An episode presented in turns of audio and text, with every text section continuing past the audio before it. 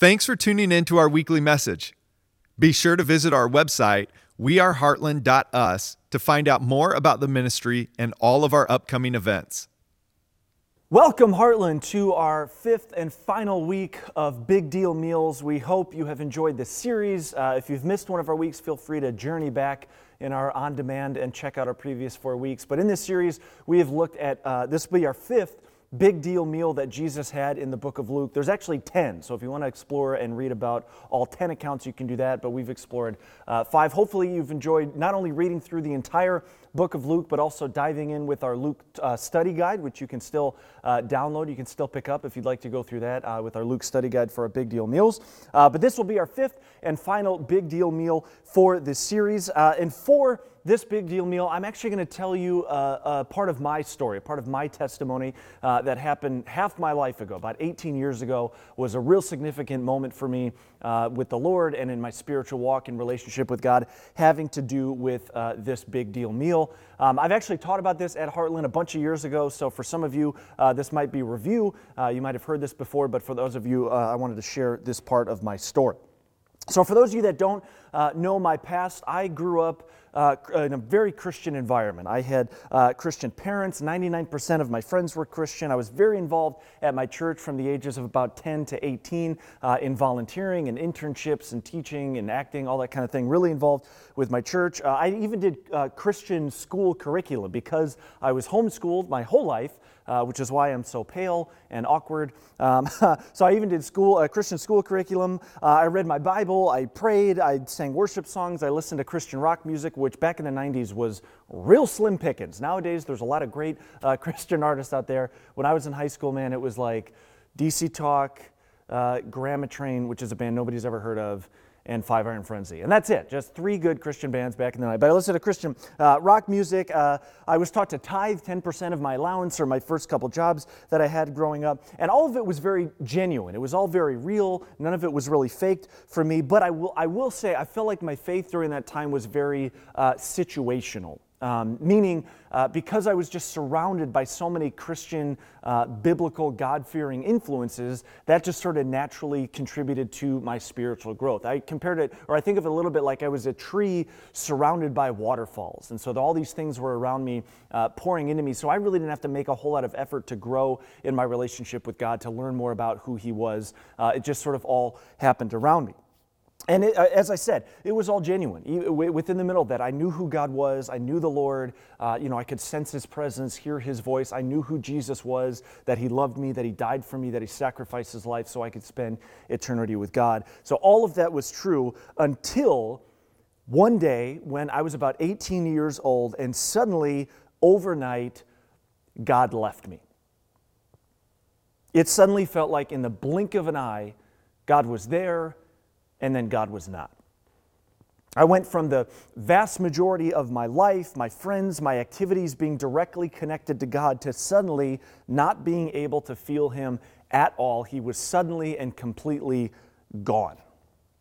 I'd been a Christian, surrounded by Christianity, had so many moments of knowing God and sensing God, experiencing His presence, experiencing the emotion that came along with that, experiencing the voice of God, and suddenly I couldn't at all. Like all the waterfalls around me had suddenly dried up, and everything that was pouring life and purpose and joy and hope into my life was gone, and I started to wither. My faith, my passion, everything in between just started to slowly die. It was a completely unfamiliar feeling, something I'd never experienced before, and it began this downward journey of my life into like this spiritual funk, almost like a, a, like a spiritual depression. My attitude became bad. I was shut down emotionally. I distanced myself from the people around me. My spirit became really depressed and angry and lonely. And during this time, I went through all these different stages, almost like the stages of grief, as I experienced wondering why God had left me. First was denial. I would tell myself, no, no, no, I can still totally feel God, you know, just not as strong. And so I would fake it during worship by raising my hands during songs and when I was at church, or I would pray out loud with passion in a small group, even though I had no passion. I would talk to my youth pastor about this powerful emotional moment during church that I had, even though it felt a million miles away. And then I would get home and write in my journal, God, why weren't you with me today? Then I got angry.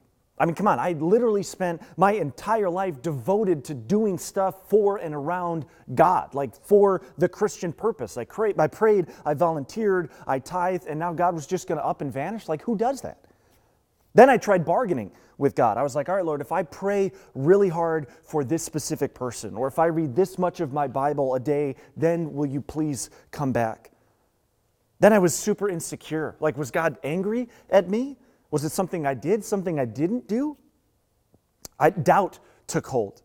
Was God ever there in the first place? Had I just been duped and tricked and was faking, you know, this whole thing was fake for most of my entire life, and now suddenly this was the reality. And then finally, I just got lonely, deeply lonely. I'd grown up my entire life doing it with God, and now He was gone. The God who had been my constant for almost, like I said, everything in my life suddenly wasn't there anymore, and I came really close to giving up. I mean, this was totally his fault. I had done everything right. And all I felt like doing was walking out of a church for the last time, looking up at the sky and saying, God, forget you if you're even there further and further down into this hole, into this funk, into this spiritual depression, I fell. I felt totally abandoned, totally isolated, totally alone. And I probably would have continued down that journey to who knows where until one day in Kansas City. Now, the account we're going to look at this morning or today, whenever you happen to be watching or listening, takes place on what's called Emmaus Road. It was a road between uh, Jericho and Jerusalem that some of the disciples were on, and my life was changed on the road to Emmaus, not, uh, not, which is nowhere near Kansas City, uh, Missouri. Uh, but my life was changed, and it has to do with this big deal meal. Now, this big deal meal is actually literally the shortest meal we'll be looking at in this series. In fact, it's the shortest of all 10 accounts in Luke. It's just a split second, but it holds so much significance. So before we read it, uh, uh, let, me, let me explain a little bit. So in Kansas City, uh, I can't feel God. I'm angry, I'm depressed, I'm lonely, I'm confused. This is uncharted waters. And then a bunch of my friends and some of my family are going to this worship conference in Kansas City. It was called One Thing, and it was this big deal. It actually took place on December 31st, and it was a 12 hour worship concert from 12 p.m. to 12 a.m. to usher in the new year that we'd spend 12 hours worshiping. There were tens of thousands of people there, a whole bunch of worship bands that would, uh, you know, trade out about every hour, so they didn't play for 12 straight hours. That would just be torture. Um, there were, you know, uh, speakers and preachers and uh, prophesiers and people praying, and it was in this huge, huge arena, like I said, with tens of thousands of people. The whole experience was incredibly passionate, powerful, energetic, uh, an enormous arena. People were crying, were dancing, were praying, were kneeling, uh, clearly having this unbelievable experience with God. And then there was me in the middle of it with my hands in my pockets, wondering if I could somehow make an excuse to go to the bathroom again to escape this room without raising serious questions about you know, the state or size of my bladder. I just wanted to get out of there because for me, this was a very different experience. I stood there feeling so shut down, all of this God stuff going on around me, and me not feeling anything, especially not God. At some point during this worship service, uh, a mentor of mine at the time saw me in the aisle. She leaned forward, she kind of caught my eye and motioned me uh, to follow her. And I was just grateful to get out of that room. I was like, great, I don't have to like fake this anymore or be, be a part of this thing that I'm clearly not included on. Uh, so I followed her out. We went to this food court area that was a little bit uh, uh, also in the conference center, a little, little, bit ways away, this huge food court. Um, I slumped down in this chair across from her at the table, and I was not looking forward to this conversation. I was sure uh, she was going to reprimand me, say, hey, you need to really like worship more, really engage a little bit more. I don't know what you know your problem is. Everybody else is having this great God experience, and there's clearly something that you're not doing to engage in this. I really need you to, to engage in worship. So I, that's 100% what I was expecting. And then suddenly, as she was looking at me, she said this. She said, Dugan, can you feel God? And I had to quickly stop this like well of emotion that almost burst out of me because it was the first time anybody had correctly identified and asked me about what was truly going on inside of me. I looked down at the floor, I fidgeted a little bit. For a split second, I debated lying. I debated just trying to fake it and saying I was tired or something. I didn't, didn't know what I would say, but I didn't have the strength to fake it anymore. So I quietly said no, and I haven't felt him for a long time. She nodded with a smile and said, Yeah, I thought so. She pulled out her Bible, flipped to a page, and slid it across the table. She pointed to Luke 24, verse 13, and said, Read this. And this is the big deal meal that we're exploring today.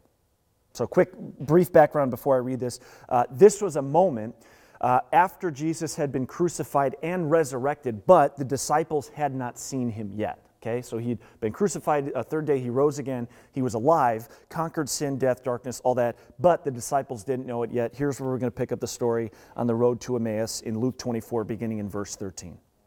It says that same day, two of Jesus' followers were walking to the village of Emmaus, seven miles from Jerusalem. As they walked along, they were talking about everything that had happened. As they talked and discussed these things, Jesus himself suddenly came and began walking with them, but God kept them from recognizing him. He asked them, What are you discussing so intently as you walk? They stopped short, sadness written across their face. Then one of them, Cleopas, said, You must be the only person in Jerusalem who hasn't heard about all the things that have happened here the last few days. What things? Jesus asked, which is really funny. Uh, the things that happened to Jesus, the man from Nazareth, they said. He was a prophet who did powerful miracles, and he was a mighty teacher in the eyes of God and all the people. But our leading priests and other religious leaders handed him over to be condemned to death, and they crucified him. We had hoped he was the Messiah who had come to rescue Israel. This all happened three days ago.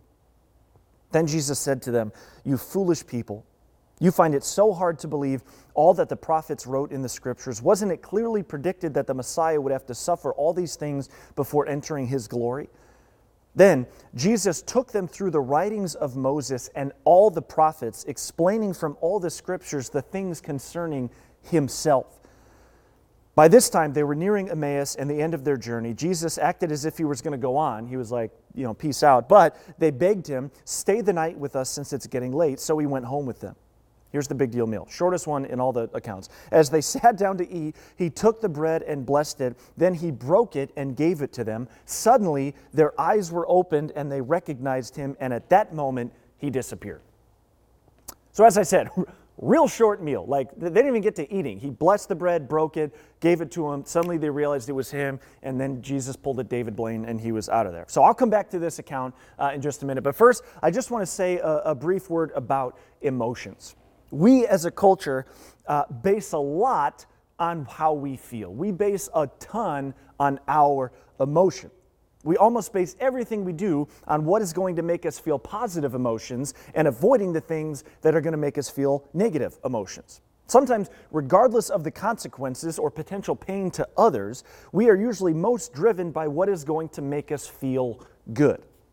Love is a good example. Now, obviously, this isn't true for everybody, but for some people, uh, feeling the chemistry of love or lust saying that they're in love, people can enter into a relationship solely based on that feeling. And then once that feeling runs out, they believe the relationship isn't real, never was real, or it isn't important anymore. We say things like, we, I fell in love, and then I fell out of love. Like this emotional, you know, tumultuous journey is the thing determining our decisions, determining reality, determining our commitment, determining relationship based on whether we feel this particular thing or not. Now, I'm not saying there's anything wrong with love. There's nothing wrong with chemistry, nothing wrong with that passion, with that love, with that drive. But when we begin letting our emotions determine our true happiness, determine the choices that we make, we are putting our faith and our trust and our future into something very fragile.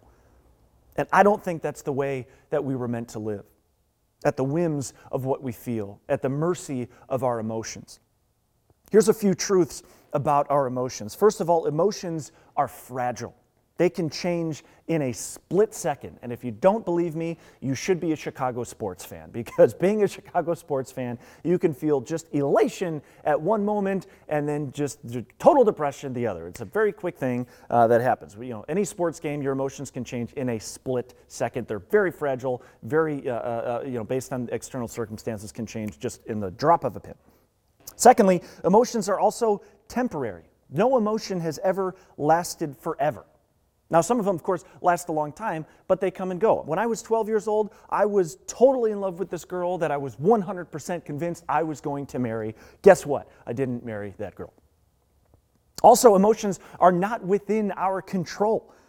They are most often determined by outside circumstances. Something happens which causes us to feel. We think something that causes us to feel, neither of which we are necessarily in control of. The world is happening around us, and because of those things happening, that causes us to feel something. As a brief side note, this is why those of us who call ourselves followers of Jesus, this is why things like the joy of the Lord or peace that passes understanding is so powerful because God is saying you can experience these, not emotions, you can experience this state of being of joy and peace in our spirit despite your circumstances.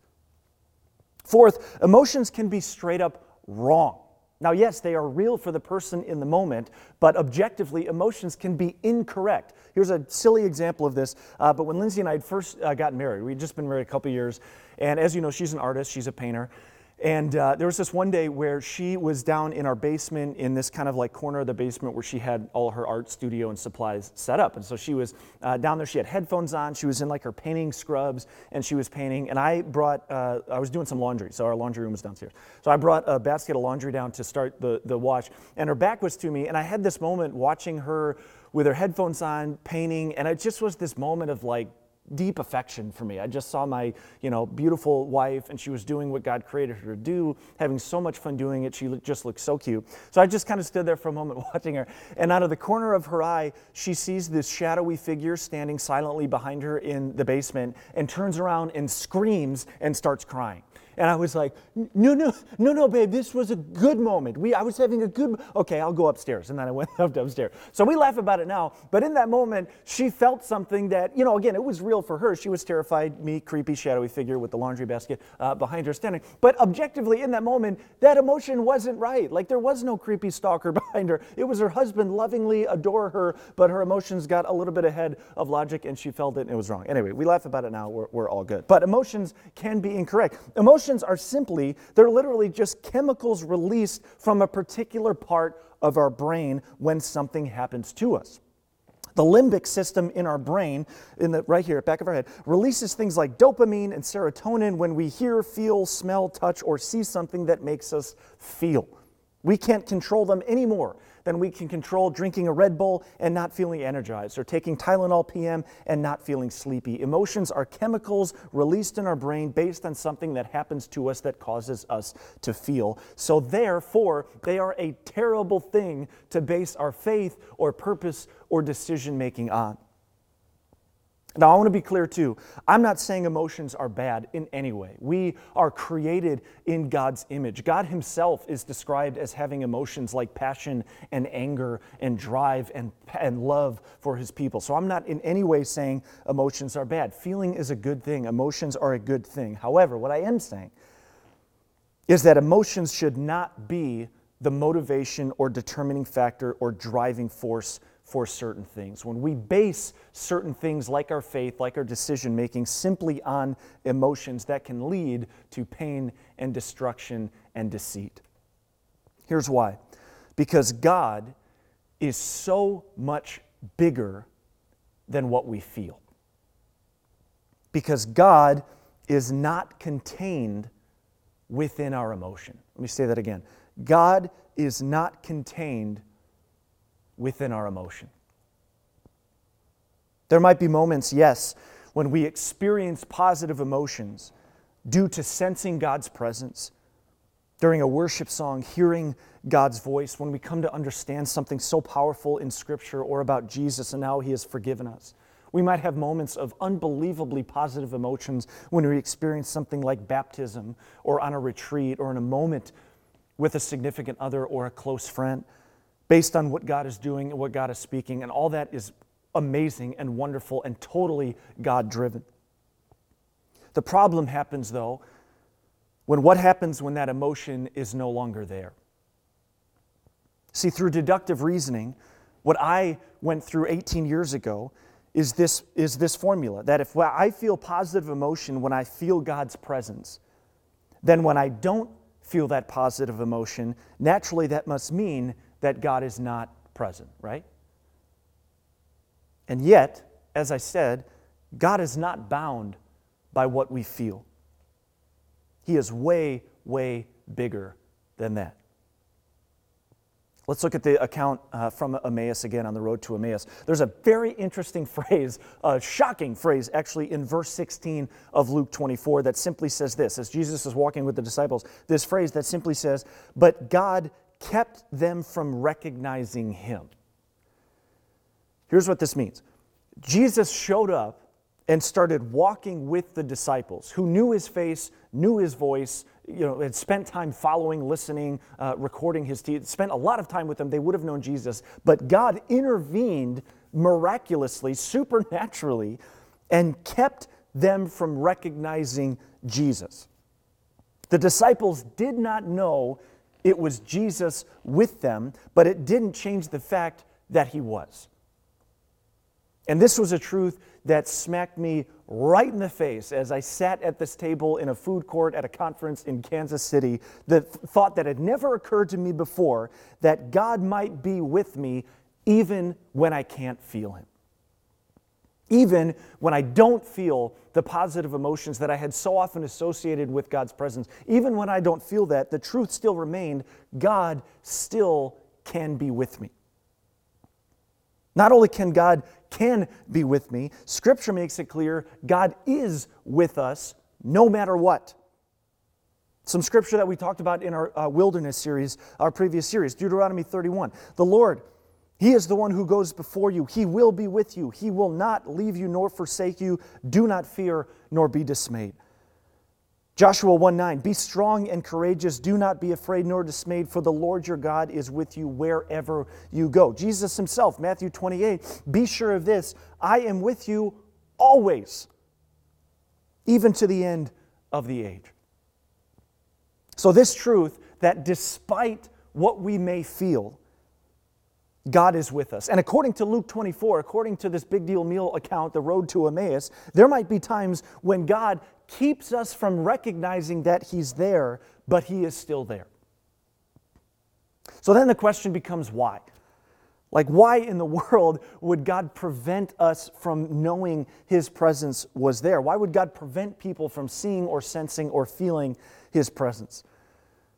Well, as we read through the rest of the uh, Emmaus account in Luke 24, uh, again, something really interesting happens that it says God prevented them from knowing Jesus was, th- was with them. But then what Jesus does is he begins to teach the disciples the truth about the meanings of Scripture.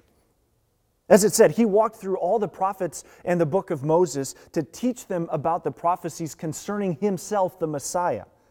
Luke 24, 27 says, Then Jesus took them through the writings of Moses and all the prophets, explaining from all the scriptures the things concerning himself. The reason God had to prevent them from recognizing it was Jesus is because Jesus needed to speak some truth to them and wanted them to listen. And had they known it was Jesus, they would have been way too distracted with his presence to truly listen. And therefore, there might be times in our lives when God chooses to hide his presence from us. Not that he's not with us, just hide our awareness of his presence so that we can listen. God's presence is so powerful and so holy and so incredible that when we are aware of it, our spirits are too distracted by the presence of God to truly listen to his still small voice in our spirit. And so there might be times when God chooses to hide his presence from us because he wants to speak truth into our lives. And some of you uh, might be in a season like this. Some of you might be in a season where you are feeling God 24 7. You are sensing His presence, hearing His voice. You feel the Spirit during worship. You sense it when you read Scripture. You sense it when you're in community. And all of that's great. If that's you, if you are in that season, man, enjoy it. Praise God for that. Tell your story. Speak the truth and the presence and your testimony of how much God is doing and how present He is in your life. That's awesome. Uh, that's amazing. That's wonderful. But some of you might be in a different season, especially during this time of no in person church and very restricted community, if any at all. You might be in a season where you do not feel God, or it might be really, really, really hard to. And if that's you, there's two things you need to understand. The first is that God is with you, despite what you feel. God's presence, God's promises from Scripture are way, way bigger than what we might feel. And even if we don't feel like God is with us, that does not change the truth that He is with you, always and forever. In our deepest valleys, in our highest peaks, God promises never, ever, ever to leave us. So even when you can't feel it, hold on to that truth, saying, Lord, I can't feel it, but I'm choosing to believe, trusting that you are still with me, because God makes that promise over and over again. And the second thing I would say to you is that maybe God is intentionally hiding his presence from you because he wants you to listen. Just like the disciples in Luke 24. It's possible that God might be intentionally withholding the emotional experience of His presence because that's so distracting and so wonderful. Because there are things God wants to speak directly to your spirit. And the only thing you have to do is listen. Not feeling God's presence doesn't mean you did something wrong, doesn't mean God is angry, doesn't mean there's something broken in your life and suddenly God has left. None of that is true because the truth is that God is with you. The reality might be that God is simply withholding presence because He wants you to listen, and so I encourage you to do so.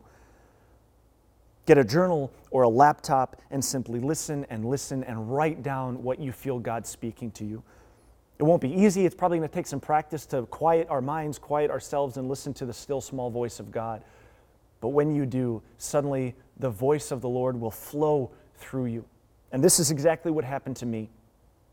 As I sat uh, at, in the food court in Kansas City, sat at that table, encouraged by this message, as my mentor speaking these truths to me, saying, God is with you no matter what you feel. God is speaking to you, Dugan. I want you to go write down what he's saying. And so, for the rest of that worship conference, I didn't stand with arms raised. I didn't go up to the front and kneel. I didn't dance around. I didn't get prayed for. I literally went to the back of the room with the worship concert going on. I sat with a journal and a pen, and I said, Lord, I can't feel you, but I'm believing that you're speaking to me.